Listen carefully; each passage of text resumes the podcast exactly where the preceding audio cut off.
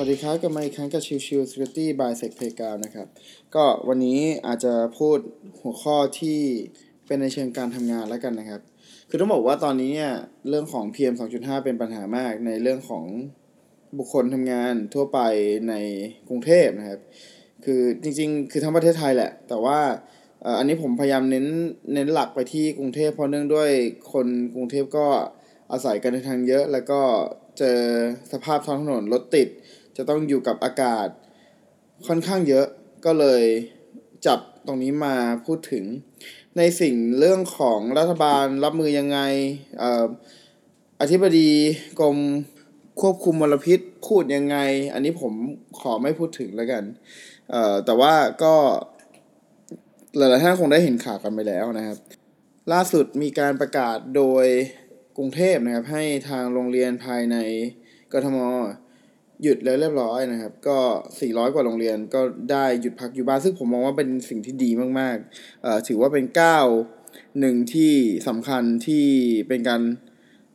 ช่วยให้เด็กไม่ต้องเจอมลพิษนะครับ แต่อีกด้านหนึ่งที่ผมอยากให้มองคืออยากให้มองในมุมมองของมองเป็นด้านบวกแล้วกันนะครับ คือด้านบวกที่ว่าเนี่ยมันคงไม่ได้แบบว่าทำอะไรได้บวกได้มากมาย แต่ก็พยายามคิด โพสิทีฟไว้ก่อนครับ อย่างเช่นอะบางบริษัทให้พนักงานอยู่ที่บ้านทำงานได้ เพราะเนื่องด้วยสภาวะแวดล้อมมันไม่เอื้ออำนวยต่อการไปทำงานนะครับ ดังนั้นเนี่ยก็มีหลาย ๆ ท่านที่ได้อยู่บ้าน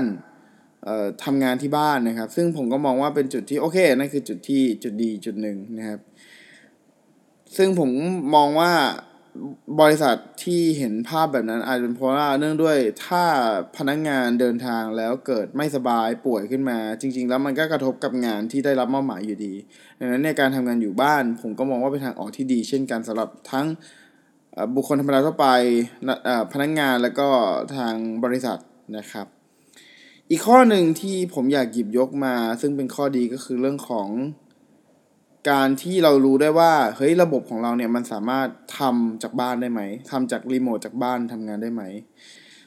นึ่งซึ่งซึ่งมันก็เป็นจุดหนึ่งที่ช่วยให้วัดได้นะครับว่าเออเวลาที่มีปัญหาอะไรยังไง หรือเวลาที่เราทำงานเนี่ยเราสามารถทำรีโมททำได้มีประสิทธิภาพขนาดไหนนะครับมีอะไรที่เราขาดเหลือขาดตกบกพร่องที่เราจำเป็นจะต้องใช้เมื่อมีการทำรีโมทหรือเปล่านะครับซึ่งก็เป็นมองเป็นข้อดีข้อหนึ่งนะครับ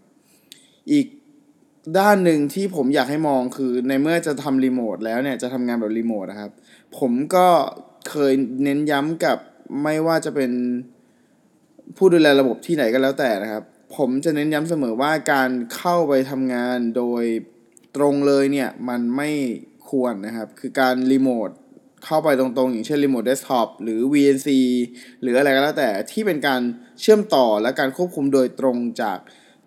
อินเทอร์เน็ตเองเนี่ย ผมไม่แนะนำให้ทำแนะนำให้ทำเป็นเรื่องของ VPN ก่อน คือให้พนักงาน VPN ก่อนรอบหนึ่งจาก VPN เสร็จปุ๊บแล้วค่อยเข้าไปที่ตัวเซิร์ฟเวอร์ที่เราต้องการจะทำงานอีกทีหนึ่งนะครับ โดยที่การทำ VPN ผมก็จะแนะนำให้ใช้เป็นในเชิงของพวก Key Management นะครับ Key Authentication นะครับ จะไม่แนะนำให้เป็นเรื่องของ Password นะครับ เพราะว่าเนื่องด้วยมันมีความไม่ได้ที่ User อาจจะ กำหนด password ที่ไม่แข็งแรง ซึ่งดังนั้นเนี่ยก็อาจจะต้องไปวนกลับไปเรื่องของการทำพาสเวิร์ด policy ที่ค่อนข้างจะต้องแข็งแกร่งนะครับ อันนี้ผมก็สรุปมาได้เท่านี้นะครับในเรื่องของข้อดีของ PM 2.5 สถานการณ์ปัจจุบันตอนนี้ของประเทศไทยนะครับ ซึ่งก็หวังว่า